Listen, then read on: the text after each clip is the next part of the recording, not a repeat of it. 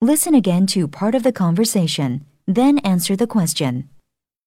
You did not approach the topic in the logical fashion.